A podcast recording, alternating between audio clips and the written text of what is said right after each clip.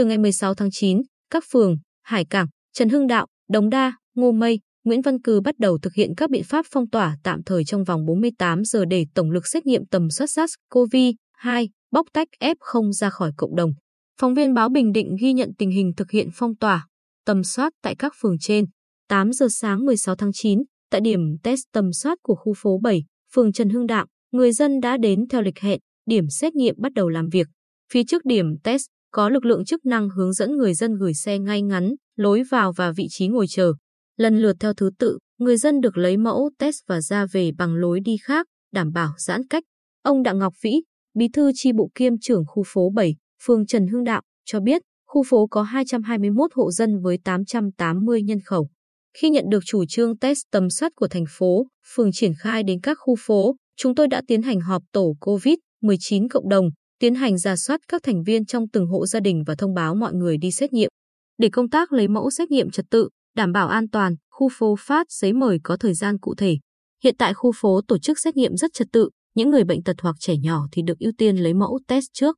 Tại phường Ngô Mây, đúng 8 giờ sáng toàn phường triển khai 12 điểm test cố định và một đội test lưu động.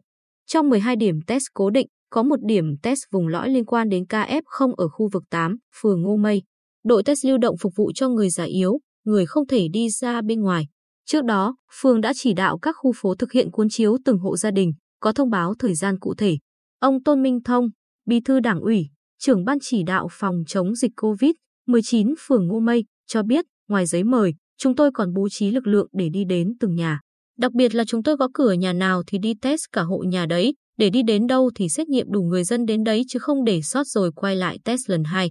Tuy nhiên, vấn đề phát sinh ở ngày đầu tiên thực hiện test nhanh tầm soát SARS-CoV-2 là giấy chứng nhận âm tính.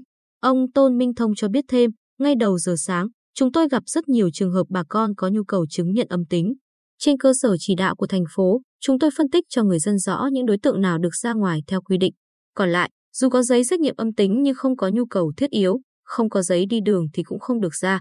Còn đối với người thuộc diện được ra ngoài thì tại từng điểm test, trưởng khu phố hoặc là tổ trưởng tổ test sẽ ký xác nhận vào phía sau giấy đi đường để được thông chốt. Phường Nguyễn Văn Cử thiết lập 14 chốt kiểm soát tại 9 khu vực. Phó Chủ tịch Ủy ban Nhân dân phường Nguyễn Thị Hoàng Nguyệt cho biết, ngay từ tối 15 tháng 9, phường đã tuyên truyền người dân nắm bắt về việc tạm thời phong tỏa theo chỉ đạo của thành phố.